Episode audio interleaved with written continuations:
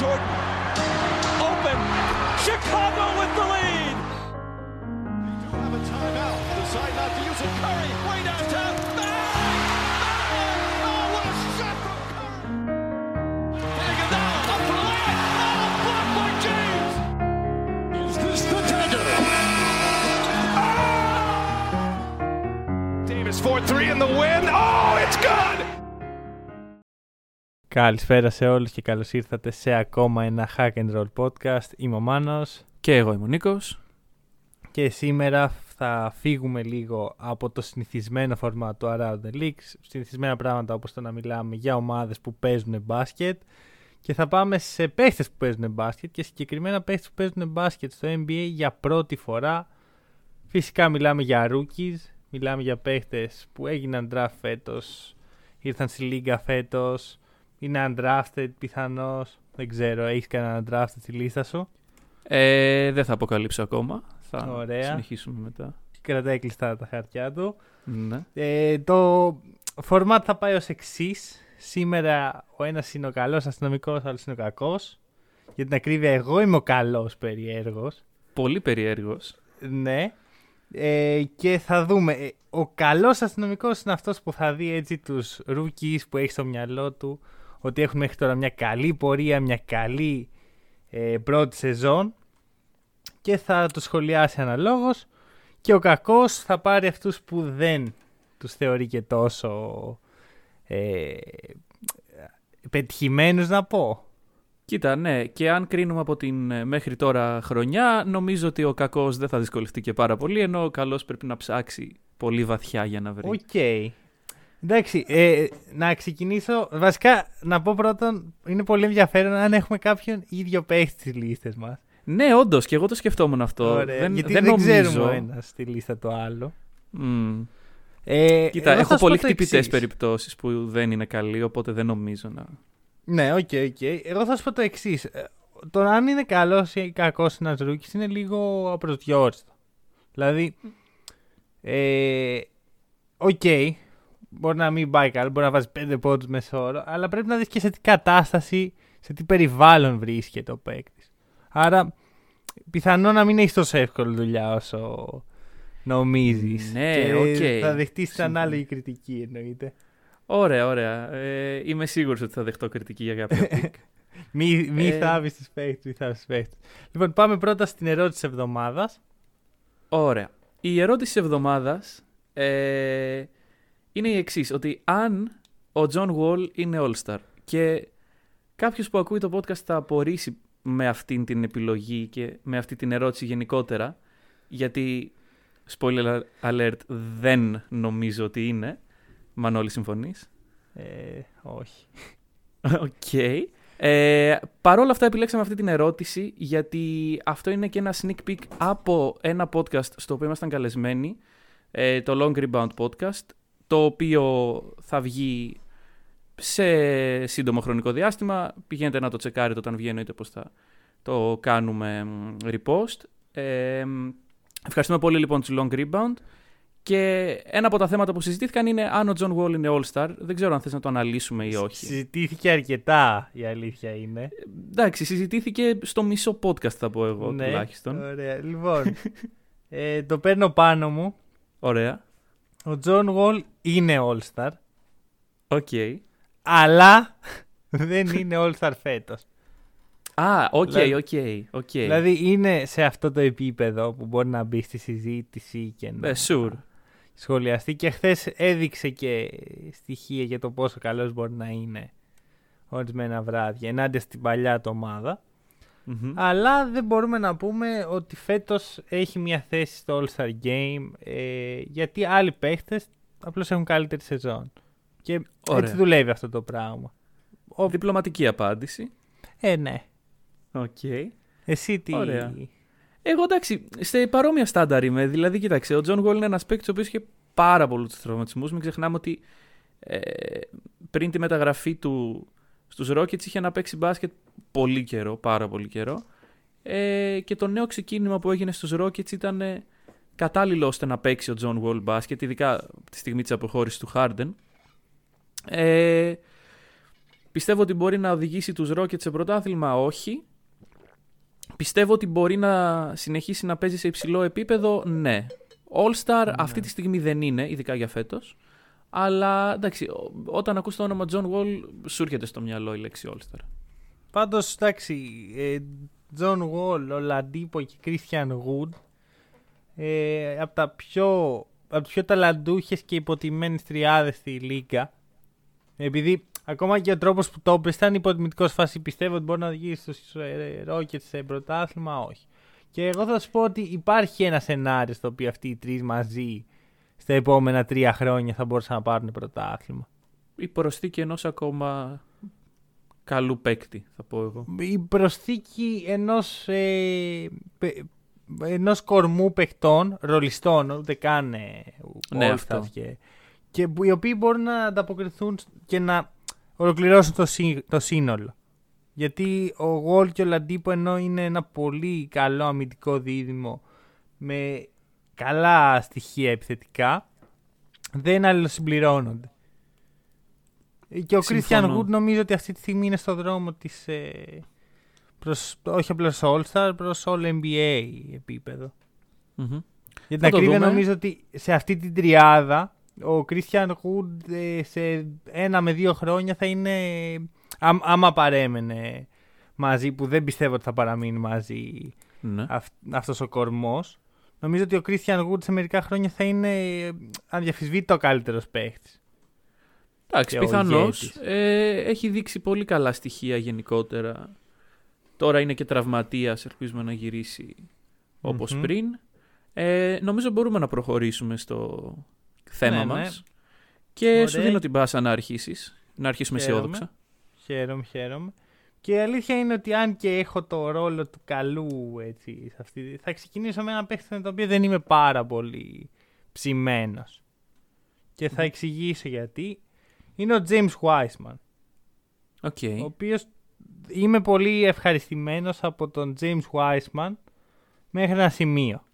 Δηλαδή, έχω δει στοιχεία του παίχτη που ούτε περίμενα να δω, ούτε πίστευα ότι θα δω μελλοντικά. Όπως είναι το ε, 40% που έχει στο τρίποντο. ναι, ισχύει. Με μόλις μία προσπάθεια ένα παιχνίδι, δεν έχει πολύ μεγάλο δείγμα για να μπορέσουμε να πούμε ότι είναι έτοιμος. Απλώς ε, ενώ μ' αρέσει αυτό που βλέπω, μ' αρέσει το potential που έχει ο Wiseman και μ' αρέσει και η εικόνα που έχει δείξει η ροή χρονιά του, δεν πιστεύω ότι μπορεί να σε φτάσει πολύ μακριά σαν παί- ο τύπος παίχτη που εκπροσωπεί. Ωραία. Ε, θα σου πω το εξής. Ο James Wiseman, όντως, δηλαδή, στο Rookie Report, όχι μόνο εγώ, πολύ στο πρώτο Rookie Report πριν το, πριν το draft, στο draft report λοιπόν, ε, ο James Wiseman θεωρήθηκε από πολλούς ότι. Και έτσι ήταν και τα χαρακτηριστικά του ότι δεν μπορούσε να σουτάρει, δεν μπορούσε καν να έχει ένα αξιοπρεπές mid-range ή ένα αξιοπρεπές hook. Ότι εντάξει, λόγω του ύψους του ήταν πάρα πολύ κάτω από το καλάθι και μόνο. Όπως λες, τον βλέπουμε να σουτάρει από μακριά και να φτιάχνει τη μηχανική του και να. Αυτός είναι ένας τρόπος να ανοίξει πάρα πολύ το γήπεδο, ειδικά ένας παίκτης τέτοιου ύψους. Ναι, ναι. Ε, έχουμε δει να παίζει λίγα λεπτά βέβαια. Δεν έχουμε δει να παίρνει το ρόλο που εγώ θα ήθελα να παίρνει στους Warriors προσωπικά. Εντάξει, αυτό για μένα δείχνει και ότι δεν είναι τόσο έτοιμος. Πιθανώς, Δηλαδή, πιθανώς. Τώρα υποτίθεται ότι εγώ είμαι ο, ο καλός, ναι, έχουμε αντιστραφεί λίγο. Τέλος Αλλά... Άκου πάντων. να δεις, θα σου πω γιατί είμαι έτσι λίγο χλωμός. Αρχικά ήθε- δεν ήθελα να ξεκινήσω με τα βαριά χαρτιά που ε, θέλω Ε, να ναι, φέρω λογικό. στο τραπέζι. Ε, δεν μ' αρέσει. Κοίτα, αρχικά θεωρώ ότι ο Wiseman χτύπησε το rookie wall. Τι είναι το rookie wall? Το rookie wall είναι σε πολλές περιπτώσεις πρωτοετών παικτών. Ε, ενώ όλα πάνε μια χαρά, ξαφνικά μπλοκάρουν. Ε, για, πο- για διάφορους λόγους μπορεί να συμβεί αυτό. Και σταματάνε να αποδίδουν στο επίπεδο που απέδιδαν πριν. Αυτό δεν σημαίνει ούτε ότι κατέστρεψε, καταστράφηκε η καριέρα τους για πάντα, ούτε ότι δεν θα είναι ποτέ σε τέτοιο επίπεδο. Σημαίνει ότι για την υπόλοιπη χρονιά θα δυσκολευτούν αρκετά. Νομίζω Ναι, ότι ο οκ. Wiseman είναι σε αυτή τη φάση και το γεγονός ότι δεν παίζει πολύ δεν νομίζω ότι έχει κάποιο κόμπλεξ ο Steve Kerr με τους rookies. Σίγουρα δεν, όχι, σίγουρα όχι. δεν τον βλέπω για τέτοιο τύπο νομίζω και όταν ο ίδιος ο Steve Kerr βάζει να παίζουν ο Eric Pascal και ο Τοσκάνο Άντερσον, δύο παίχτες που δεν έχουν το ταλέντο του Wiseman. Αλλά νομίζω ότι δεν τον εμπιστεύεται γιατί δεν είναι έτοιμος. Αυτό δεν έχει ακόμα, δεν είναι σε αυτό το επίπεδο για να μπορέσει να παίξει βασικός πολλά λεπτά και να αποδώσει για μια ομάδα που διεκδικεί playoff. Δεν είναι στον πάτο της οι Warriors ίσα ίσα. Ε, μήπως, ε, δεν, εν τέλει, μήπως εν τέλει δεν ταιριάζει το στυλ παιχνιδιού του Wiseman σε αυτό που ήθελαν να φτιάξουν οι Warriors; Εντάξει, αυτό δεν μπορώ να σου το πω με βεβαιότητα. Γιατί ας πούμε, ποιος παίζει. Το... Εντάξει, τώρα είναι τραυματίας, έτσι. Ναι, τώρα, τώρα είναι εδώ και το δύο 5 εβδομάδες. το αναλαμβάνει ένα συνδυασμός. Το Σκάνο Άντερσον, Draymond Green και Eric Paschall. Πιο small Ε, ball, πιο αυτό που έχουμε συνηθίσει. Είναι να πιο, βλέπουμε, πιο δηλαδή. small, αλλά δεν υπάρχει άλλη επιλογή. Αρχικά, εντάξει, Τοσκάνο ούτε καν ναι. είναι small. Ναι, οκ. ε, κάνει τις αλλαγές στην άμυνα και τα σχετικά, αλλά δεν είναι, επιθετικά δεν είναι ότι φέρνει κάποιο elite shooting από, τα, από το τρίποντο. Μμμ. Σωστά. Οπότε Ναι, ναι. δεν νομίζω ότι ο Wiseman είναι πρόβλημα για αυτό που προσπαθούν να παίξουν οι Warriors. Πιθανώς στην άμυνα που είναι καλός rim protector, 1,3 blocks φέτος, αλλά δεν είναι ε, πολύ καλό στην περιφερειακή άμυνα. Καθόλου Εντάξει, και είναι καλός. και λογικό. Είναι ένας ακατέργαστος παίκτης, πολύ μικρός, με τόσο μεγάλο ύψος. Γενικά, τα center σε αυτή την ηλικία δεν μπορούμε να περιμένουμε since Ναι. day one να έχουν και καλή περιφερειακή άμυνα. Ναι, καλά, συμφωνώ σε αυτό, αλλά νομίζω ότι οι Warriors δεν θα πα- πορευτούν μαζί του. Να Έτσι είμαι πιστεύεις. ειλικρινής. Δηλαδή, Και ότι εγώ, θα εγώ δεν γίνει- θα πορευόμουν. Εγώ δεν θα πορευόμουν. Οκ. Ενώ ε, μ' αρέσει το, το project, νομίζω ότι είναι ένα πολύ χρήσιμο asset για trades και όχι κάτι το οποίο θα- μακροχρόνια θα σε βγάλει κάπου. Μμμ. Πιθανό οι Warriors να κοιτάνε τώρα το pick των Timberwolves να δουν σε τι φάση θα, που θα καταλήξει αυτό. Να δουν με ποιον μπορούν να συνδέσουν το Wiseman για την επόμενη δεκαετία. Ναι, ναι. Νομίζω ότι Ισχύει κάπου αυτό εκεί που πάει η λες. σκέψης τους αυτή τη στιγμή. Ε, αλλά ίσως είναι, το έχω ξαναπεί παλιότερα, ίσως είναι η ώρα να, να πατήσουν τη σκανδάλη, να βρουν έναν ακόμα καλό παίχτη δίπλα στον Κάρι και μετά να γυρίσει και ο Klay και σιγά σιγά να διεκδικήσουν κάτι παραπάνω. Μάλιστα. Ωραία. Ε, προχωράμε. Ναι, ναι. Λοιπόν, εγώ θα ξεκινήσω από το μεγάλο χαρτί. Ε, Γιατί δεν ξέρω, μάλλον θα κάνω escalate στο πώς είναι χειρότεροι, χειρότεροι από τα Οκ. expectations. Ο λιγότερο κακός σε σχέση με τα expectations, ψέματα Ναι. όχι, σίγουρα όχι, σίγουρα όχι. Λοιπόν, τέλος πάντων είναι ο Anthony Edwards, Άρα ο χειρότερος παίχτης ε, σύμφωνα με αυτό που περιμέναμε. ακριβώς. Που, όχι περιμέναμε, περίμενε η ομάδα που τον draftαρε. Λοιπόν, και εδώ αρχίζουν τώρα τα expose στον εαυτό μας. Για πες. Είχαμε κάνει ένα επεισόδιο, για όσους δεν το έχετε ακούσει, να το... βασικά δεν ξέρω αν πρέπει να το ακούσετε μετά τα σημερινά, ε, για τον draft, για τους παίκτες που είχαν γίνει draft και εγώ προσωπικά είχα πει για το νούμερο ένα pick των Timberwolves, τον Anthony Edwards, ότι είναι η καλύτερη επιλογή που θα μπορούσαν να κάνουν οι Wolves. Α, ωραίος.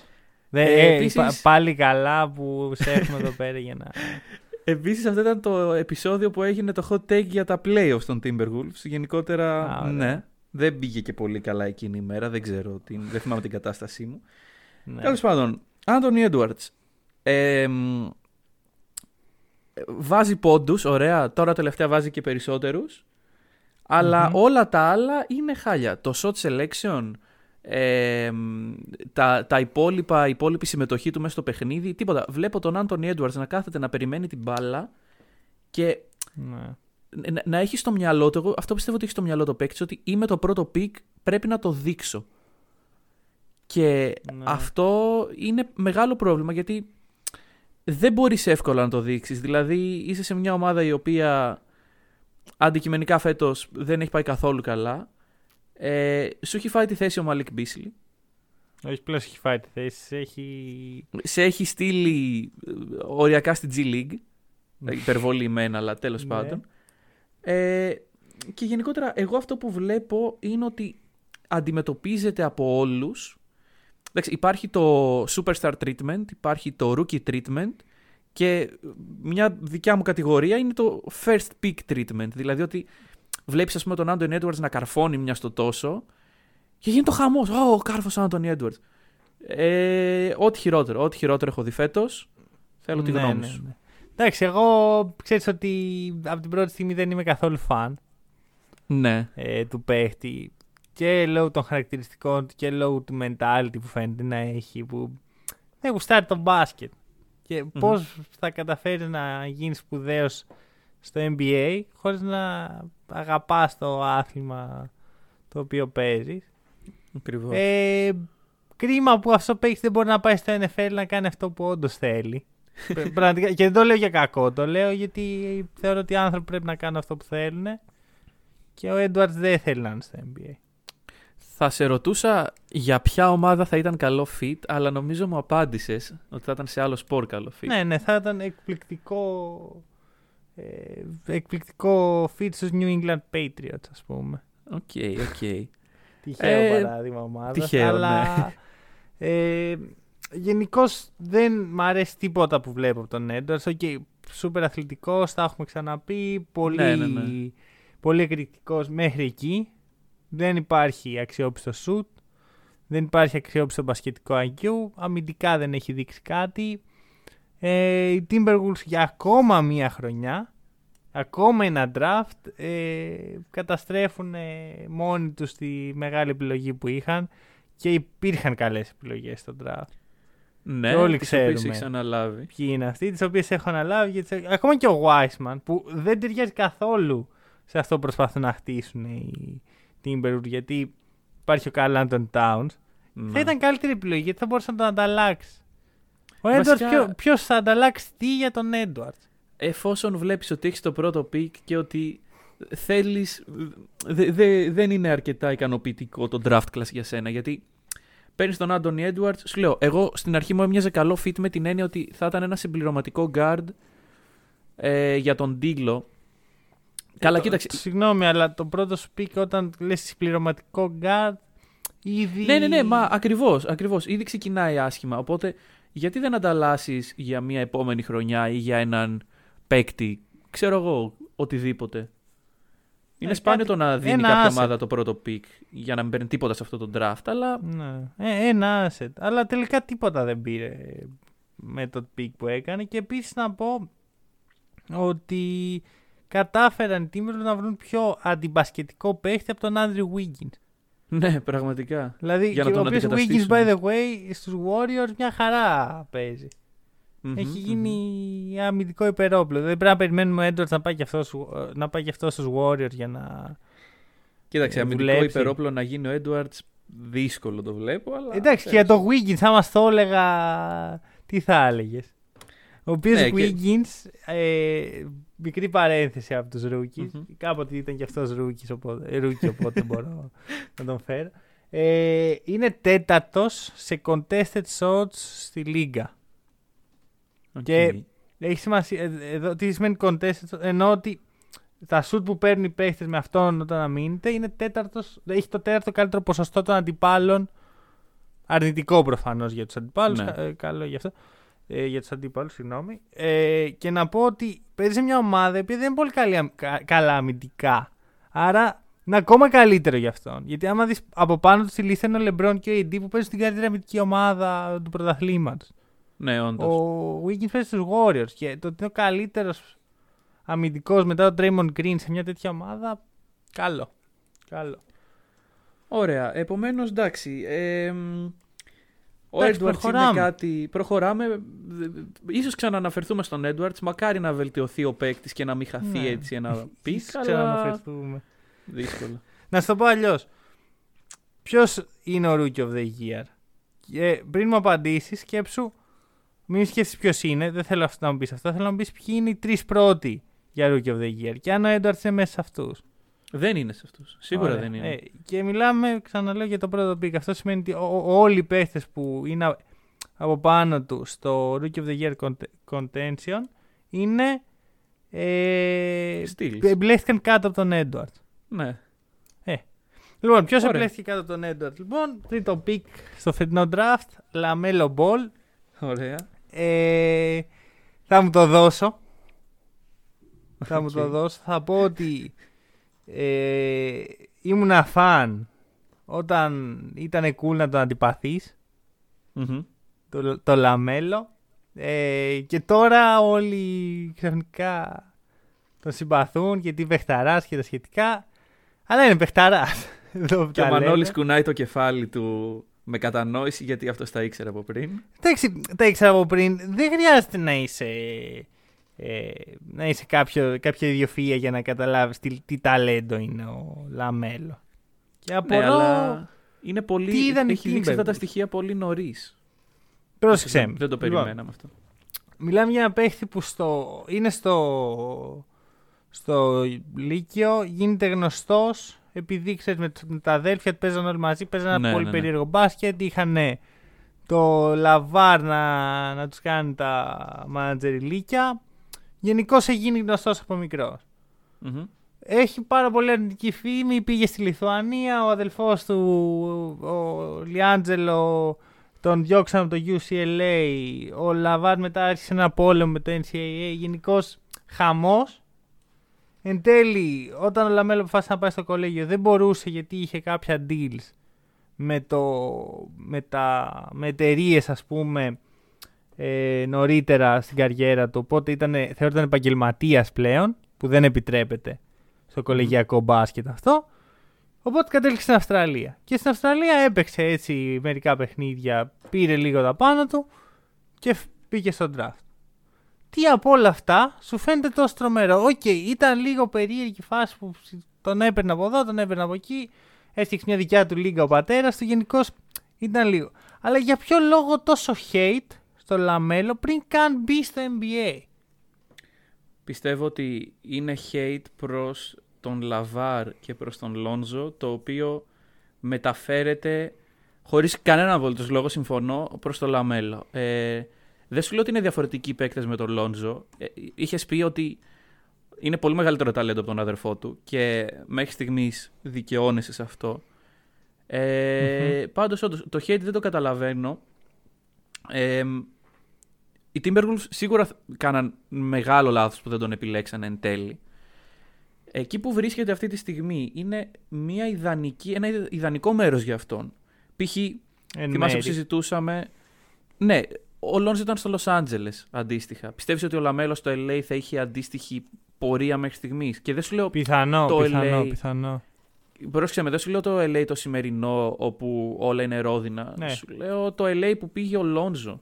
Πολύ πιθανό, να ξέρεις. Εγώ θεωρώ ότι ε, τα πολύ μεγάλα ταλέντα σαν το Λαμέλο ε, μπορούν να προσαρμοστούν σε οποιαδήποτε κατάσταση.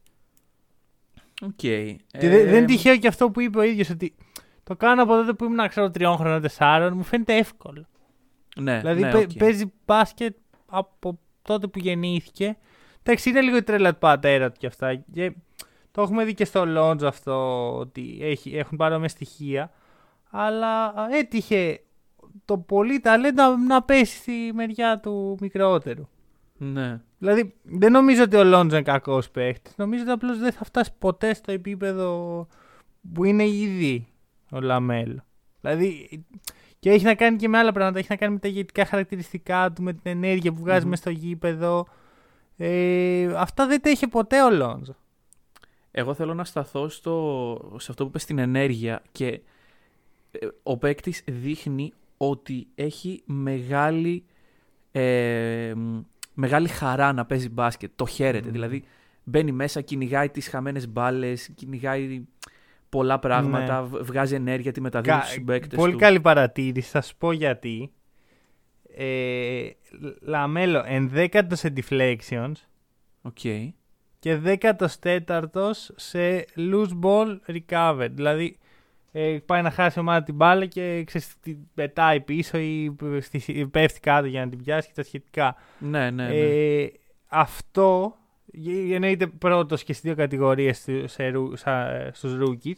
ναι. Αυτό δείχνει ήδη για ένα τόσο νέο παίχτη και ότι θυσιάζει το σώμα του και ότι προσπαθεί και δίνει ενέργεια όπως είπες Μμμ. και ότι έχει και πολύ καλό μπασκετικό IQ.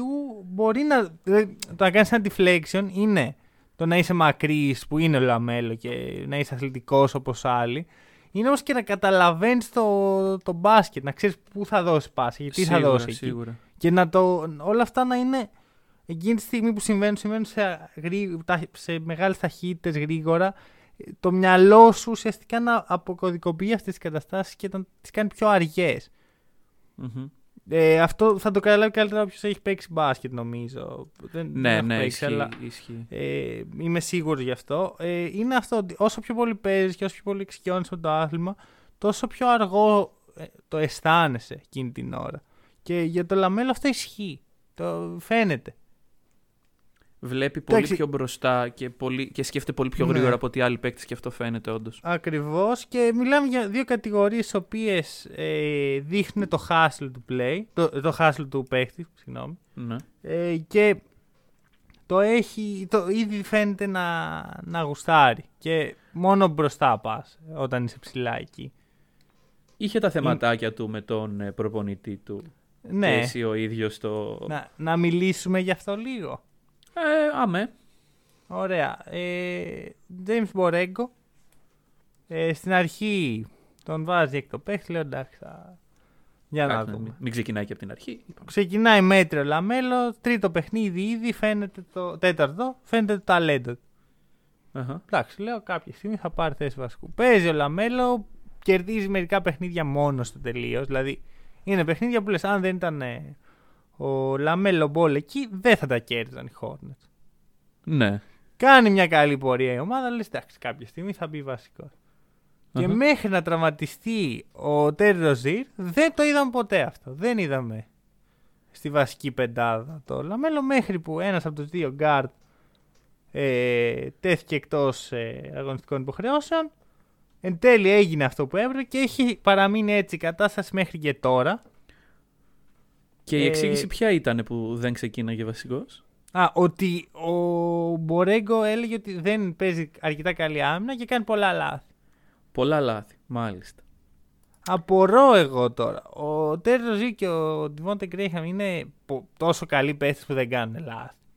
Ναι, αυτό. αυτό. Δηλαδή, δεν, όχι ότι έχω κάτι μαζί τους. Δεν, μ' αρέσουν. Εντάξει, μ' αρέσουν. Καλοί παίχτες είναι. Δεν είναι, ε, θεωρώ, δεν έχουν ε, το ίδιο ταβάνι με το Μέλο. Συγγνώμη, το Λαμέλο. Ο Μέλο Μμμ. είναι Μάλιστα. στο Portland. ε, Παρ' όλα αυτά, δεν κάνουν λάθη, όπως όλοι οι guards, πόσο μάλλον ένας rookie guard. Ε, Ναι, τι να πω, αυτό. εντάξει. Νομίζω ότι απλώς ο, ο Μπορέγκο φοβόταν μην τον καβαλήσει ο rookie παίχτης του. αυτό δείχνει, δείχνει πράγματα για τον προπονητή, αν το φοβάσαι αυτό. Εγώ Ναι. θέλω να σταθώ όμως στο γεγονός. Δεν έχω μπροστά μου τα νούμερα, μπορεί να πω και πατάτα, αλλά ε, assist turnover ratio του Rozier δηλαδή είναι μεγαλύτερο από αυτό του Λαμέλο. Ε, Δυσκολεύομαι πολύ να το κα- πιστέψω. Πολύ καλή ε, πα- σκέψη. Είναι κάτι το οποίο μπορώ να βρω αυτή τη στιγμή. Και, και βάζω τον ε, Rozier και όχι τον Graham, γιατί και ο Graham βγάζει και περισσότερες assist. Ο Rozier είναι ένας παίκτης ο οποίος είναι το, ε, ο ορισμός του δεν βγάζω και πολλές assist, ειδικά φέτος. Ε, αντίθετα κάνει λάθη. Και δεν μπορώ να καταλάβω για ποιον λόγο. Ε, και δεν είναι μόνο θέμα ποιος ξεκινάει, είναι θέμα και ποιος αναλαμβάνει να κουβαλήσει το παιχνίδι. Δεν μπορώ να καταλάβω γιατί ο Μπορέγκο θέλει να βλέπει τον Ροζίερ περισσότερο από ότι τον Λαμέλο. Δεν, εντάξει, κοίτα. Φέρνει πράγματα στο τραπέζι. Ο, Σίγουρα. Ο, ο- και ο Ροζίρ. Και μάλιστα νομίζω ότι δουλεύει το δίδυμο αυτών των δύο. Τώρα που το έχουμε δει λίγο. Μμμ. Ε, νομίζω ότι. Σου λέω, ξέρεις, είναι. Κάποιοι προπονητές έχουν κάποια τέτοια θέματα με τους παίχτες. Είναι σε φάση. Α, δεν ξέρω τώρα. Είναι rookie, να μην το βάλουμε, να μην παίξεις πολύ. Ο Τομ Τίμποντο είναι ένα κλασικό παράδειγμα τέτοιο Ναι, προπονητών. ναι, ναι. Θα μιλήσουμε. Θα μιλήσουμε. Εγώ δεν το εκτιμάω αυτό. Δεν, Ναι. δεν είμαι φαν του να. του να βλέπεις ένα παίχτη ο οποίος παίζει καλά. Δεν είναι ότι τον βάζεις επειδή είναι rookie μόνο. Και λες, εντάξει, δεν, δεν αξίζει επειδή είναι η πρώτη σου χρονιά. Κάτσε, φλάμα παίζει καλύτερα. Λοιπόν, Και ε, δεν είναι Ροζίρ και... Ναι, ναι, ναι. Για πες. έχει 3 assist, ε, δι- 2,7, όχι συγγνώμη, 3 assist φέτος Αχα. και ε, 1,7 λάθη. Αυτό είναι Ωραία. assist turnover ratio κάτω από 2. Ο Λαμέλο έχει πάνω από 2 γιατί έχει 6 assist και 2,7 λάθη. Περισσότερα λάθη, αλλά και περισσότερες assist. Ακριβώς. Και λογικό όταν μιλάμε για έναν δημιουργό τέτοιο επίπεδου που ο Λαμέλο δείχνει ότι θα γίνει και είναι δημιουργός υψηλού επίπεδου, λογικό να κάνει λάθη. Ε, είναι ακόμα Θεωρώ. μικρός, δεν έχει συνηθίσει, ναι. Θεωρώ ε, ότι ο Λαμέλο είναι ο καλύτερος ε, ανερχόμενος floor general. Δηλαδή, ναι, θα, θα συμφωνήσω. Δεν νομίζω ότι αυτή τη στιγμή σε τουλάχιστον πέντε υπάρχει χρόνια κάποιος από τώρα θα είναι αυτός ο. Μμμ. Και θεωρώ ότι είναι και καλύτερος από τον Trey Young που θεωρείται εξίσου καλός. Νομίζω ότι ο Trey Young, ε, επειδή έχουν αυτή την ε, νοοτροπία οι Hawks το feed the puppy, δηλαδή ξέρεις, ο rookie να παίρνει όλες τις ευκαιρίες και τα σχετικά. Ναι. Ε, νομίζω ότι έχει, πάρει, έχει ανεβάσει πολύ τα νούμερά του για αυτό το λόγο. Επειδή διαχειρίζεται πάρα πολλές ώρες την μπάλα και Μμ. είναι, νομίζω ότι ο LaMelo είναι πιο φυσικός ο τρόπος που διοικεί το παιχνίδι. Τον βλέπεις να μένει στους Hornets; Ναι, περιέργως ναι. Νομ- Υπάρχει ένας νεανικός κορμός. Ε, υπάρχουν τα assets να χτιστεί κάτι ενδιαφέρον. Ήδη οι Hornets, ενώ εδώ περιμέναμε, είναι στο playoff contention. Άρα νομίζω ναι. Προς το Οκ. παρόν, εντάξει. Σε 10 χρόνια από τώρα, αν ο LaMelo θα είναι στους Hornets, δεν μπορώ να σου το πω. Όχι, όχι, έτσι μια, ένα early prediction για το τι μέλλει γενέσθαι. Νομίζω ότι θα, θα υπογράψει το δεύτερο του συμβόλαιο και θα το, τηρεί, θα το θα μείνει εκεί κατά τη διάρκεια του δεύτερου. Μπορεί βέβαια να ζητήσει trade. Γενικώς είναι περίεργο το, το πώς θα εξελιχθεί η καριέρα όλων αυτών των παιχτών. Και είναι ναι, δύσκολο να το σίγουρα. Και έχουμε και προβλέψεις. μικρό δείγμα ακόμα.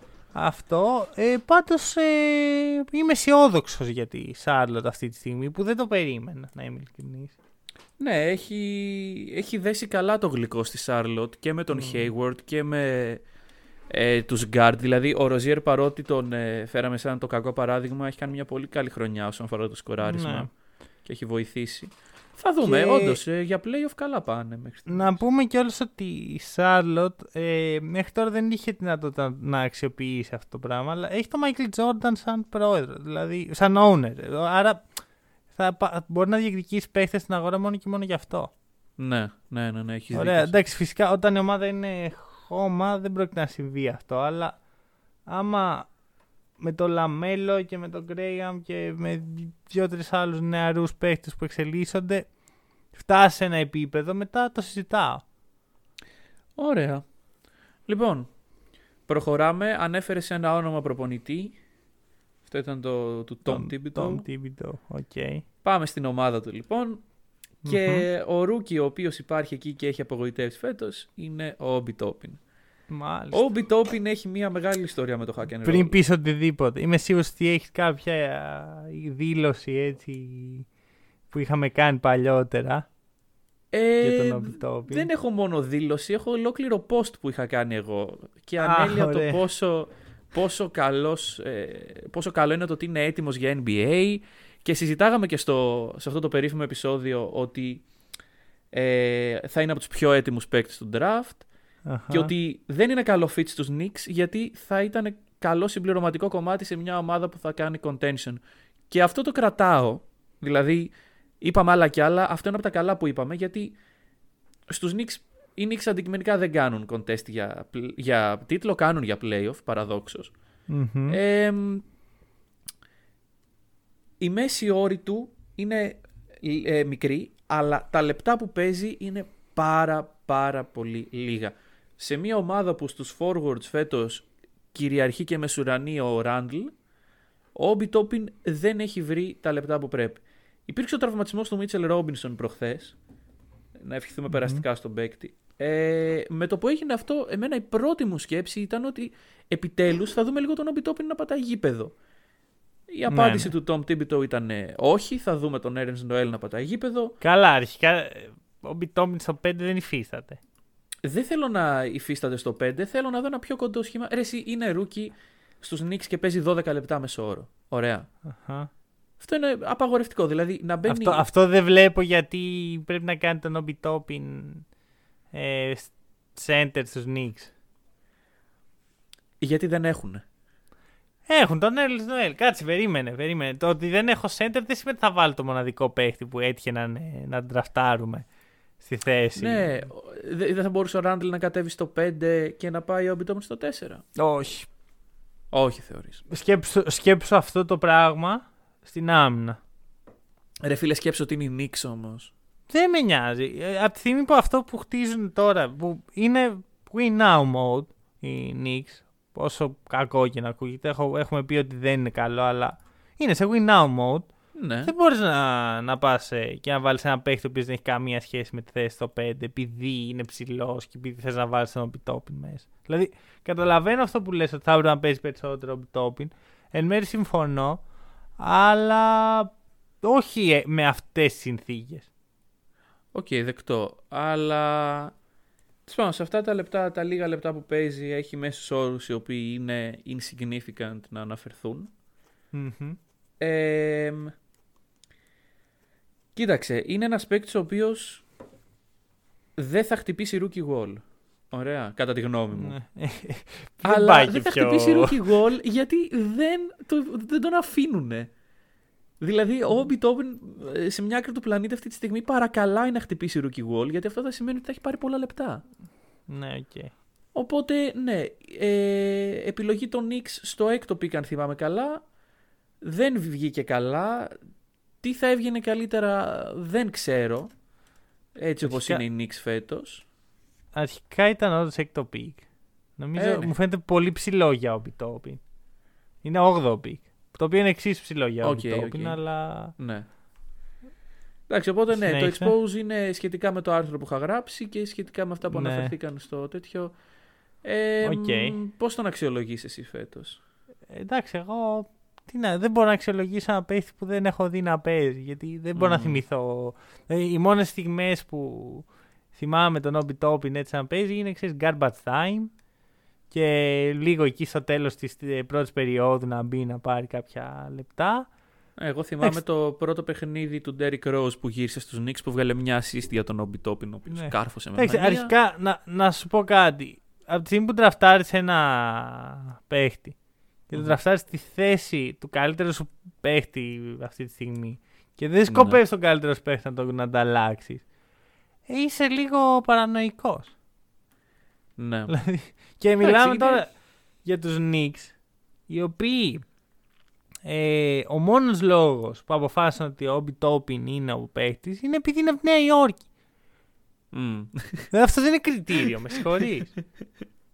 Ρε φίλε, εντάξει, κοίτα, μπορεί να είναι κριτήριο σε ορισμένες περιπτώσεις. Έλα. Αλλά σίγουρα όχι τώρα. Έλα, ρε, δεν είναι ο LeBron James να πούμε που έρχεται ναι, στην ναι, πόλη οκ. που τον ανέδειξε για να της φέρει το πρωτάθλημα. Είναι ο Obi Toppin. Πάρε ένα Μμμ. παίχτη να πούμε να παίξει. Δηλαδή, οι Knicks αυτή τη στιγμή εδώ και μια δεκαετία ψάχνουν point guard. Και ο καλύτερος point guard ήταν ο Jeremy Lin. Τα Ναι. τελευταία δέκα χρόνια αυτό. Ε, και τη βγάζουν με Alfred Payton. Δεν, ε, δεν κοίταξαν καμία περίπτωση guard τύπου τον επόμενο παίχτη θα πω no spoilers. και κοίταξαν παίχτες οι οποίοι είναι ο Obi Toppin επειδή είναι από τη Νέα Υόρκη και επειδή θα μας βοηθήσει να κερδίσουμε. Λες και θέλουμε να κερδίσουμε. Ναι, κοίταξε αυτό. Δηλαδή δεν. ε, δεν θα κερδίσετε, παιδιά. Δεν θα κερδίσετε. Μα, που- και να κερδίσουν. Σου λέω, πλέον δεν μπαίνουν οι Knicks. Ωραία, πρώτοι εδώ. Δεν θα μπουν στα playoff οι Knicks. Δεν με νοιάζει άμα έβαλε 44 πόντους ο Julius Randle χθες. Δεν με νοιάζει. Συνυπογράφω, συνυπογράφω. Ωραία. Ε, χτίστε ένα κορμό και μετά συζητάμε για playoffs και πρωταθλήματα και Madison Square Garden. Μέχρι τότε είναι ένα αστείο για το NBA και δεν μπορείς να παίρνεις τον Obi Toppin να χαίρεσαι να λες πήραμε τον παίχτη που θέλαμε. Ναι. Ωραία, δεν πήρατε τον παίχτη που θέλετε, πήρατε τον έναν που σας έμεινε και έτυχε να, να σχετίζεται κάπως με εσάς. Οκ, και εδώ ολοκληρώνεται η εβδομαδιαία στήλη του Hack and Roll που κράζουμε τους Knicks. Μπορούμε να προχωρήσουμε παρακάτω. Εγώ είμαι ο καλός έτσι. ναι, ναι. πάμε, στον, ε, πάμε στην Λοιπόν. αισιοδοξία για Έλα, πάμε λίγο. Συγγνώμη, τώρα είναι δυνατόν οι Knicks να μην draftάρουν τον Tyrese Haliburton; Ναι, όντως, όντως, όντως. Δηλαδή, μιλάμε για ένα παίχτη ο οποίος είναι NBA ready. Φαίνεται. Φαίνεται στα νούμερά του. Ε, μόνο και μόνο ένας rookie με 45% στο τρίποντο από τη θέση κυρίως του point guard. Τα λέει όλα. Αυτό φωνάζει, όντως. Η... Ωραία. το shot selection του είναι πολύ mature για την ηλικία του. Ναι, είναι 20 χρονών. Ο Όμπι Τόπιν είναι 23. Ναι, ναι, ναι. Και είναι οι Knicks που θέλουν χρόνια τώρα έναν point guard. Και δεν Δεν καταλαβαίνω δέχομαι, τι εννοείς, δεν δεν δέχομαι ότι ο Χαλιμπάρτον ήταν sleeper. Δεν ήταν sleeper. Ο όχι, Χαλιμπάρτον όχι, όχι. έπεσε χαμηλά στο draft. Άλλο sleeper, άλλο το, το ξέχασε, τον ξέχασαν 11 ομάδες. Και Υπάρχει μιλάμε διαφορά. ότι τον draftάραν οι Kings, οι οποίοι είχαν ήδη ένα έτοιμο σχετικά backcourt. Ναι. Σχετικά εννοώ με τις άλλες θέσεις. τους. έξυπνη κίνηση. Ναι. Δηλαδή δεν βλέπω παίχτη πιο κάτω στο draft τον οποίο θα προτιμούσα από τον ε, Χαλιμπάρτον. Εντάξει, έχει περάσει λίγος καιρός. Δηλαδή σε δύο-τρία Οκ, χρόνια μπορούμε να τα ναι. βλέπουμε και να λέμε Α, κοίτα αυτό. Συ- ας πούμε. Σύμφωνοι, σύμφωνοι, το βλέπω, αλλά θε- γιατί το λέω αυτό; Ωραία, ο Ταϊρής δεν είναι ότι δεν ξυπνήσαμε ένα πρωί και είπαμε, Α, τελικά αυτός είναι παιχτάρα. Να, να θυμίσω κιόλας ότι όταν ε, κάναμε το, το επεισόδιο μετά τον draft είπαμε, Α, κοιτάξτε αυτό τον παίχτη, είναι καλή περίπτωση. Δεν τον ναι, αναφέραμε. Ε, τον αναφέραμε σαν ε, honorable mention. Γιατί Δηλαδή, για να είμαστε εμείς οι δύο, δύο τύποι στην Ελλάδα οι οποίοι κοιτάνε παίχτες και, και να πούμε ότι να υπάρχει κάτι εδώ. Εντάξει, οι Kings είναι η δουλειά τους να το ξέρουν αυτό. Ναι. Είναι η δουλειά τους κυριολεκτικά. Πληρώνονται άνθρωποι γι' αυτό. εντάξει, σταματάω τώρα γιατί. Ωραία, έχει, σταμάτα. έχει εντάξει, παραγίνει. δεν- δεν Χάλι πειράζει, Μπάρτον προχωράμε. εκπληκτικός. Ε, Έχει ένα πολύ καλό 63% true shooting. True shooting είναι ε, το ποσοστό των πόντων που βάζει ένας παίχτης το, προς τον πόντων που θα μπορούσε να βάλει με τις προσπάθειες που έχει πάρει σε ένα Αυτό παιχνίδι. είναι ένα πιο αντικειμενικό νούμερο για να κρίνουμε το πόσο καλά σουτάρει ο παίκτης. Γιατί Ακριβώς. βάζει και τα τρίποντα και τα δίποντα. Είναι πιο. Μμ. Ε, true shooting ε, γενικώς είναι στατιστικό που θες να έχει ο rookie σου και το 63% είναι πολύ καλό, Ναι. υπερβολικά καλό. Ε, τώρα, είναι λίγο θέμα αυτό που είπες, ότι μιλάμε για μια ομάδα που ήδη έχει ε, τον, ε, έχει ένα established point guard, Ο τον οποίο κάνει και De'Aaron step up Fox. φέτος. Έναν all-star θα πω εγώ. Spoiler. Ε, ναι. και παρόλα αυτά τον τράφταρε. Είναι, παίζει σε ένα ρόλο εκ του παίχτη. Παίζει και στο 1 και στο 2. Είναι, τόσο, είναι αρκετά scalable ο Χαλιμπάρτον για να το κάνει αυτό. Ναι, Μπορεί και να- του ταιριάζει. να κιόλας. δουλέψει. Να, ναι, μπορεί να δουλέψει και στις δύο θέσεις. Εμένα μου αρέσει πάρα πολύ η ιδέα των ε, Kings σε μερικά χρόνια να έχουν δύο πολύ καλούς χειριστές ταυτόχρονα στο παρκέ για πολλά λεπτά. Ναι. Μ' αρέσει προσωπικά. Γιατί νομίζω ότι προς τα εκεί πηγαίνει αυτή τη στιγμή το μπάσκετ. Βλέπουμε πολλές ομάδες τα τελευταία χρόνια να χρησιμοποιούν ταυτόχρονα δύο χειριστές. Π.χ. Ε, Raptors πρόπερση Van Vliet Lowry. Πέρσι οι Lakers με Rondo και LeBron Και στα LeBron. playoffs. ναι. Οπότε νομι- νομίζω ότι υπάρχει μέλλον εδώ. Εσύ τι λες; Ε, κοίταξε. Είναι. Ε, Το να έχεις δύο δημιουργούς στα guard είναι ακόμα καλύτερο κατά τη γνώμη μου. Και μάλιστα ο Χαλιμπάρτον είναι δημιουργός, είναι καλός floor general, χωρίς να στερείται άλλα σ- χαρακτηριστικά. Δεν στερειται ούτε Μμμ. την άμυνα, δεν στερείται ούτε το shoot. Δεν είναι κάτι αυτή τη στιγμή που ο Χαλιμπάρτον ε, να κάνει σε elite επίπεδο, όπως κάνει ο LaMelo, ας πούμε. Ίσως είναι το Ναι. shoot, ίσως είναι το shot selection, ίσως είναι αυτό. Αλλά δεν είναι κάτι που να κάνει elite. Είναι ένας all-around παίκτης, ο οποίος ε, μπορεί να ε, επωφελήσει μια ομάδα σε πολλούς τομείς. Δεν έχει εμφανείς τρύπες. Και όταν το δείχνεις αυτό με, με τέτοια σταθερότητα, γιατί η λέξη που περιγράφει τον Χαλιμπάρτον κατά τη γνώμη μου είναι σταθερότητα. Όταν το δείχνεις με τέτοια σταθερότητα από τους πρώτους μήνες της rookie χρονιάς σου, αυτό για τη συνέχεια της καριέρας είναι κάτι πολύ μεγάλο. Μμμ. Οπότε, Ωραία. κατά τη γνώμη μου, ο Χαλιμπάρτον. Εντάξει, είναι στους Kings, έτσι, Luke Walton, όλοι ξέρετε ότι δεν αγοράζουμε πάρα πολύ εδώ. Ναι. Αλλά ο παίκτης βάζει στέρεα θεμέλια για μια πολύ καλή καριέρα. Ναι, όχι, συμφωνώ. Το μόνο μου θέμα, παρότι δεν είναι ε, αμυντική αδυναμία απαραίτητα ο παίκτης. Δεν ξέρω πώς, πόσο μακριά φτάνεις ε, πρέπει, ε, έχοντας τον Fox και τον Χαλιμπάρτον για να πρέπει να τους καλύψεις αμυντικά συνέχεια. Αυτή τη στιγμή, το έχουμε Ναι. ξαναπεί, οι Kings είναι τελευταίοι στο defensive rating. Φυσικά δεν είναι ευθύνη ε, μόνο του Tyrese και μόνο του Fox. Είναι όλο το σύστημα που έχουν φτιάξει αυτή τη στιγμή και ο Λου Walton και Ναι, ναι, γενικώς ναι, ναι, ναι. οι παίχτες που διαθέτουν δεν είναι α, ε, τρομεροί αμυντικοί. Μμμ. Αλλά ξέρεις, όταν θα φτάσει η στιγμή ας πούμε, να πεις «Α, τώρα πάμε για πρωτάθλημα, έχεις αυτό το backcourt και νιώθεις ασφαλής; Εγώ όχι. Όχι, όχι, σίγουρα όχι. Να είμαι Δεν, ειλικρινής. δεν ξέρω. Ε, Βέβαια, αυτό πρέπει να το σε μια σκεφτούν άλλη οι ομάδα ίδιοι. θα, θα παίζει Ε, καλύτερα. Ναι. Ε, κοίτα, τι γίνεται. Fox είναι, εντάξει, είναι ο κλασικός point guard αμυντικά. ναι. Ωραία. Ο Χαλιμπάρτον είναι ο κλασικός shooting guard αμυντικά. Κανένας από τους δύο δεν είναι τραγικός, κανένας από τους δύο δεν είναι τρομερός. Μμμ. Αυτό δεν ξέρω μέχρι πού σε φτάνει. Δηλαδή, και το, άμα δεις και το ύψος του και το, ε, και το μάκρος στο χεριό του είναι τα average, συνεχώς. Δηλαδή, 96 είναι ο Χαλιμπάρτον. Ε, συγκεκριμένο άνοιγμα. Με ανησυχεί αυτό. Με ανησυχεί τα χαρακτηριστικά τους ε, μαζί. Άρα εσύ πιστεύεις ότι είναι το μέλλον των Kings δηλαδή αυτοί οι δύο, δεν, δεν βλέπεις κάποια Νομίζω άλλα πως εκεί. ναι. Νο- Βασικά είναι οι δύο καλύτεροι νέοι παίχτες που έχουν. Ναι, ναι, ναι. Ωραία, εντάξει, ο Fox είναι ήδη, νομίζω, πρέπει να χτίσουν γύρω του. Και Το είναι είπες ότι είναι επίπεδο All-Star, δεν ε, Αυτό. ειδικά Και είναι φέτος. 23 ακόμα. Ναι, ναι. Ωραία. Τώρα, Λοιπόν. ε, μαζί με τον Harris δουλεύει, επιθετικά όχι απλώς δουλεύει, νομίζω ότι Υπέρ είναι δουλεύει. πολύ καλό, Ναι. αλλά αμυντικά με τρομάζει λίγο. Οκ. Φυσικά είναι και τι έχεις γύρω σου. Αν πάρουν έναν Andrew Wiggins, ας πούμε, το Το συζητάω. καταντήσαμε. Γιατί ρε φίλε. δε. Εντάξει, Ρε φίλε. Θα σου πω κάτι. Του δώσαμε μια ευκαιρία στους Warriors. Η τελευταία του ευκαιρία, όπως είχαμε πει. Ναι, ναι, ναι. Εμένα με έχει βγάλει ασπροπρόσωπο, θεωρώ. Ναι, όχι, όχι, όχι. Ε, Ξέρω. αλλά αυτό δηλαδή πέρυσι, ας πούμε. Δεν νομίζω ότι ένας άνθρωπος ποτέ θα έλεγε Αχ, να είχαν έναν Άντριο Wiggins να τους έλυνε τα προβλήματα.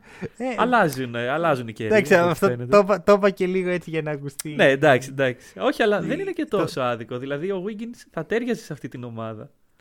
Ναι, όχι, δεν το είπα τυχαία. Μμμ. Ε, δηλαδή, το είπα για πλάκα, αλλά το είπα και επειδή όντως έχει μια λογική σαν κίνηση. Ωραία. Λοιπόν, Φυσικά δεν επειδή ξέρω πολύ- πού κολλάει όλο αυτό ο Buddy Hield, έτσι. Ο- Είναι ε, και καλά, ο αυτό Buddy ένα στοιχείο. Hield.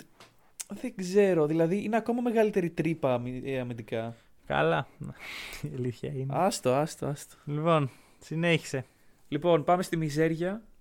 Ωραία. Ε, και όταν λέμε μιζέρια, φέτος στο NBA δεν μπορεί να σας έρχεται άλλη ομάδα στο μυαλό από τους Washington Wizards.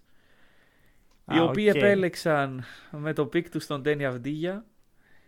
Ε, Αχα. καταρχάς, να ζητήσω συγγνώμη στον Ντένι, ο- καθώς προέφερα λάθος το όνομά του στο προηγούμενο επεισόδιο. Μετά ενημερώθηκα. Ωραία. Ε, ο Μανώλης ήταν ενθουσιασμένος, κατενθουσιασμένος Είμαι για τον ενθουσιασμένος με τον Danny. παίκτη ή με, το, με την ομάδα. Περίμενε. με τον παίκτη, με τον παίκτη, για την Ωραία. ομάδα του Πανιώσουν κάτω. Λοιπόν. Εγώ ακόμα είμαι με τον παίκτη, να ξέρεις. Δεν έχει Ωραία. αλλάξει αυτό. disclaimer, δεν, τα, τα, τα σχόλια που ακολουθούν δεν ε, είναι ε, σχόλια προς την καριέρα του παίκτη που θα κάνει, είναι σχόλια στο τι έχουμε δει μέχρι στιγμής. Αχα. Μέχρι στιγμής λοιπόν έχουμε δει μία μαύρη τρύπα που λέγεται Wizards. Ωραία. Ε, οι Wizards λοιπόν επέλεξαν τον, ε, το, πρω, το pick πρώτου γύρου τους, το Rising Star, να τον ξεκινάνε.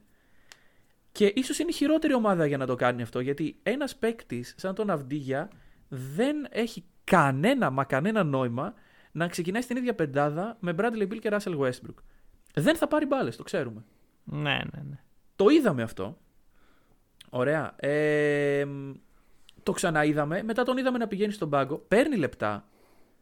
Παίρνει πολλά λεπτά για αυτό που, για αυτό που θα μπορούσε να παίρνει ο Μπιτόπιν. ε, αλλά δεν έχει κάποιο μεγάλο impact μέχρι στιγμής στο παιχνίδι των Wizards. Τον βλέπουμε λίγο, δεν θα πω ανέτοιμο, θα πω φοβισμένο και ότι δεν έχει κάνει adapt ακόμα στο παιχνίδι που θα έπρεπε. Είχε και ένα Εντάξει. τραυματισμό. αλλά- Μισό, ναι. μισό, μισό, μισό. Τι, ποιο πιστεύεις ότι είναι το καλύτερο στοιχείο του παιχνιδιού του Αυντίγια. Το Vision. Ναι, ε, θα έλεγα ο χειρισμός της μπάλας. Ναι, και αυτό. η λήψη δεν- αποφάσεων Ναι. για να παίχτη ψηλό. Αχα. Δηλαδή 2-6 με το χειρισμό που έχει παίζει και point guard υπό συνθήκες. Ο κύριος Δέν. Ναι, οκ, το βλέπω, αν και δεν. Αν και δεν. Αν και δεν γίνεται μέχρι στιγμής. Ναι, ε, σου λέω ότι θα μπορούσε να. Ναι, ωραία, να ωραία. παίξει. ωραία.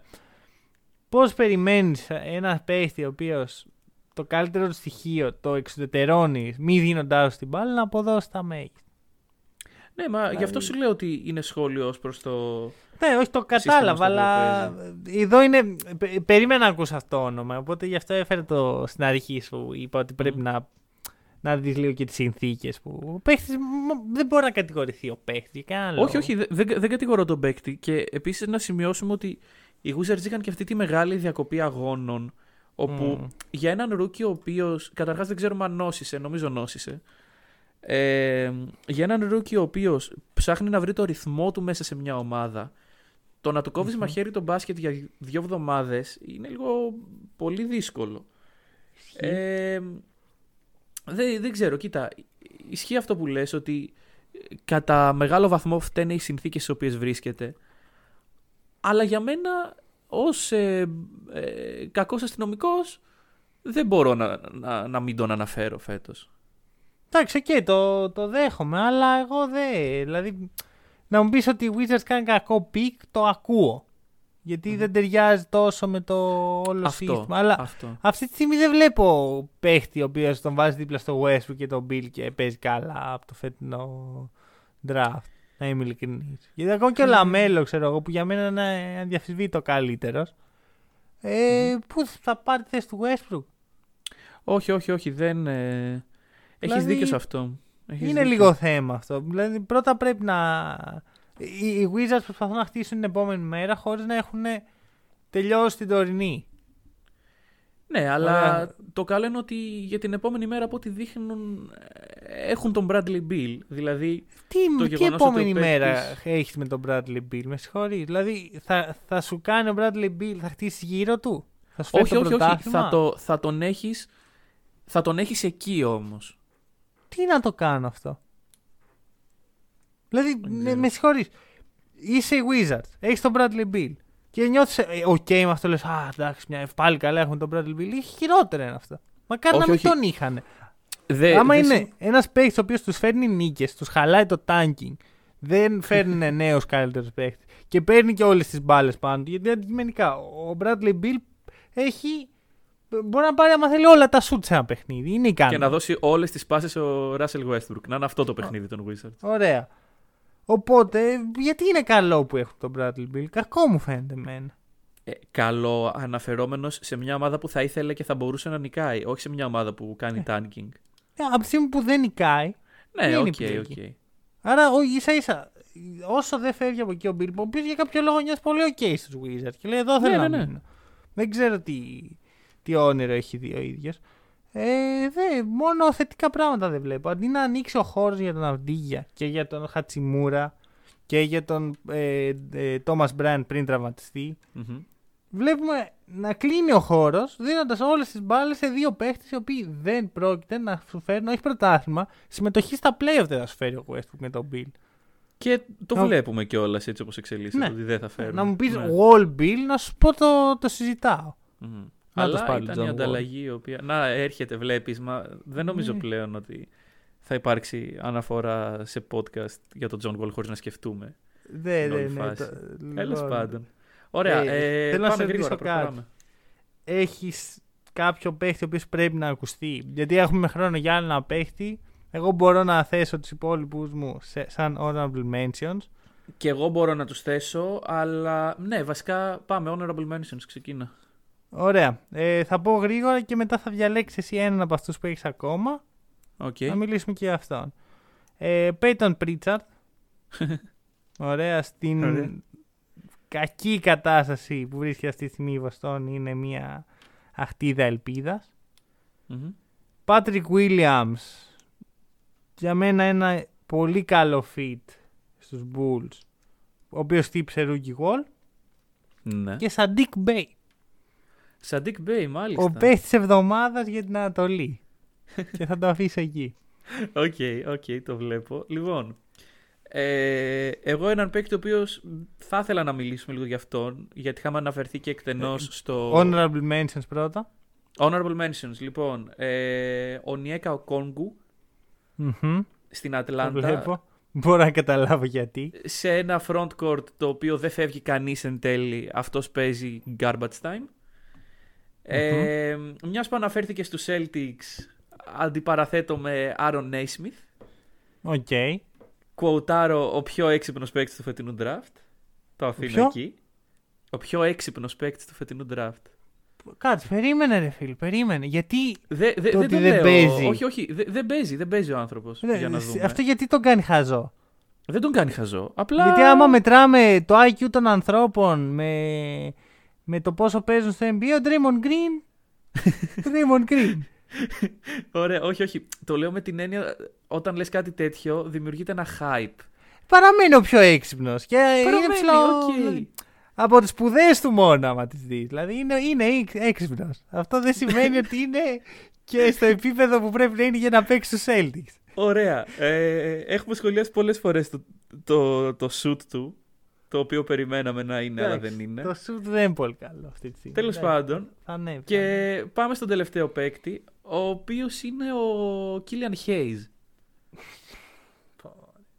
Εδώ είναι η κατάθλιψη. Γιατί; ε, Θες, να, θες να πω quote του, δεν το είπα, στο- δεν νομίζω ότι το είχα πει στο draft. ε, Αλλά σίγουρα έχουμε sorry. συζητήσει, για πες το. Όχι, θε- Δικό μου, Ναι. Killian Hayes, Rookie of the Year.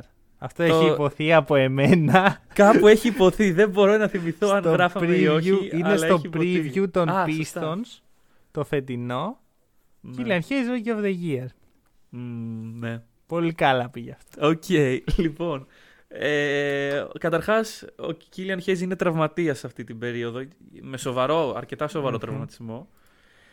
Ε, αλλά τι βλέπουμε, Και βλέπουμε να μην πολλά ήταν. λάθη, λίγους πόντους, λίγο χώρο, μικρό δείγμα μεν, αλλά ειδικά για φέτος ε, μη- μη- δεν αγοράζει κανείς πιστεύω. Ναι, κοίτα, θα σου πω κάτι. Ε, κρατάω μια ελπίδα γιατί βλέπω πώς έπαιζε ο Γκάρλαντ πέρσι που δεν Α, υπήρχε οκ. στο γήπεδο παίχτης Darius Γκάρλαντ και πώς παίζει φέτος που το leap είναι τεράστιο. Φυσικά μεσολάβησαν πάρα πολλοί μήνες από το Ναι, τελευταίο ναι. παιχνίδι του Γκάρλαντ πέρσι μέχρι το πρώτο φέτος. Παρ' όλα αυτά η βελτίωση είναι οφθαλμοφανής. Πιστεύω ότι ο Hayes θα έχει ανάλογη εξέλιξη του χρόνου. Ακόμα δεν έχω εγκαταλείψει και ποτέ δεν θα εγκαταλείψω παίχτη που πιστεύω σαν rookie πριν τουλάχιστον τη δεύτερη του χρονιά. Να τον δω και στη δεύτερη και πιθανότητα και στην τρίτη.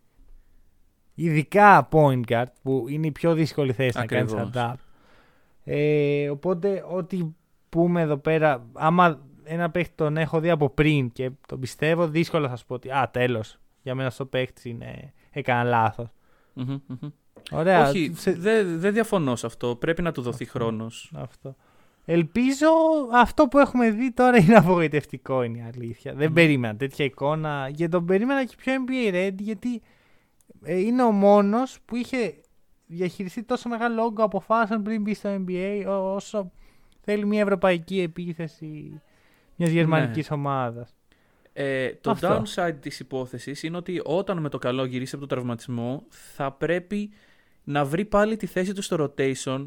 Το backcourt των Pistons έχει αλλάξει. Έχει φύγει ο Derrick Rose, έχει έρθει ο Dennis Smith Jr. Ε, όχι και πολύ ανταγωνισμός έτσι όπως το Δεν είναι θέτει. και τόσο μεγάλος ανταγωνισμός, αλλά ε, υπάρχει ο Delon Wright. Γενικότερα πρέπει να βρει τη θέση του στο rotation. Ίσως οι Pistons να μην είναι αυτό που χρειάζεται ο παίκτης. Ναι. Ε, δεν ξέρω. Εγώ πραγματικά Εντάξει. πιστεύω ότι η θέση του point guard και η θέση του center είναι οι θέσεις οι οποίες δεν πρέπει να κρίνονται αποκλειστικά από τη rookie χρονιά τους. Πρέπει σίγουρα να δούμε μία-δύο Ε, γιατί χρονιές αυτό, ακόμα. αυτό ήταν πάλι σπότα για τον Ντένι Αυντή για το πιασα. Όχι, ήταν, δεν είναι ήταν για, τον, Αυδίγια. ε, για τον Edwards. Καλύτερος όλων. Καλύτερος όλων Ντένι Αυντή για. Ωραία. Δεν- έχουμε ακόμα το hype. Τους πιστεύουμε τους παίχτες. Εγώ δηλαδή, εσύ, εσύ δεν ξέρω τι κάνεις. Όχι, εντάξει, Πάμε. με, με τον Ντένι μια χαρά είμαστε. Λοιπόν, Πάμε στο rivalry της εβδομάδας. Αυτή τη στιγμή κερδίζω 5-3. Πολύ Οκ. σύντομα θα πω ότι κάθε εβδομάδα διαλέγουμε ένα παιχνίδι. Παίρνουμε ο καθένας μία πλευρά. Και η ομάδα, που χα... η ομάδα που κερδίζει παίρνει ένα πόντο στο συνολικό σκορ. Άμα κερδίσω εγώ στο τέλος της χρονιάς θα κάτσεις να κάνεις ένα δεκάωρο μαραθώνιο με Knicks. αχα, Άμα κερδίσεις και εσύ θα... θα κάνω ένα podcast Ναι. αφιερωμένο στους Lakers και το πόσο εκπληκτική είναι τα τελευταία χρόνια με το LeBron στο roster. Και Ακριβώς. πες μου τι μάτς έχεις επιλέξει για αυτή τη βδομάδα; Λοιπόν, ε, την περασμένη εβδομάδα που μας πέρασε δεν ήταν μια καλή εβδομάδα για τους Celtics και ο Μανώλης ως Celtic fan γκρίνιαξε λίγο. Επομένως του έριξα το bait με το παιχνίδι Nuggets Celtics Ωραία. και για πες μου τι επιλέγεις εσύ. Ε, Nuggets. Και ο λόγος είναι θα μιλήσουμε μια άλλη εβδομάδα για το πόσο κακή είναι η Celtics αυτή τη στιγμή. Ωραία. Ε, ναι, αυτή τη στιγμή δεν πιστεύω ότι οι Celtics μπορούν να κερδίσουν οποιαδήποτε ομάδα. Οκ. Εγώ Οποιαδήποτε πιστεύω ότι ομάδα. έρχεται, έρχεται ανάκαμψη. Στη Πιθανό, Βοστόνη. πιθανό. Εντάξει, είναι λίγο ρίσκο, αλλά έχω απογοητευτεί. Η αλήθεια είναι. Και οι Στην Nuggets, απογοήτευσή σου χτύπησα βασικά. ε, Οι Nuggets είναι ανεβασμένοι. Οκ, οκ. Αυτό. Όποιος τώρα θέλει να το παίξει στοίχημα. Δεν... Μην το παίξετε, Μην- παιδιά, δεν είναι καλό παιχνίδι. αστεία. Γενικά μην έρθει σε εμάς να... με δικιά σας ευθύνη. Ναι, ναι, ναι, όντως. Αυτά. Την άλλη εβδομάδα θα μιλήσουμε για Celtics, θα μιλήσουμε και για το All-Star Game που Έχουμε πράγματα θα, να πούμε. θα έχουν αποφασιστεί οι πεντάδες εκείνη Σωστά. τη στιγμή. Μέχρι τότε από εμάς καλή συνέχεια. Καλή συνέχεια.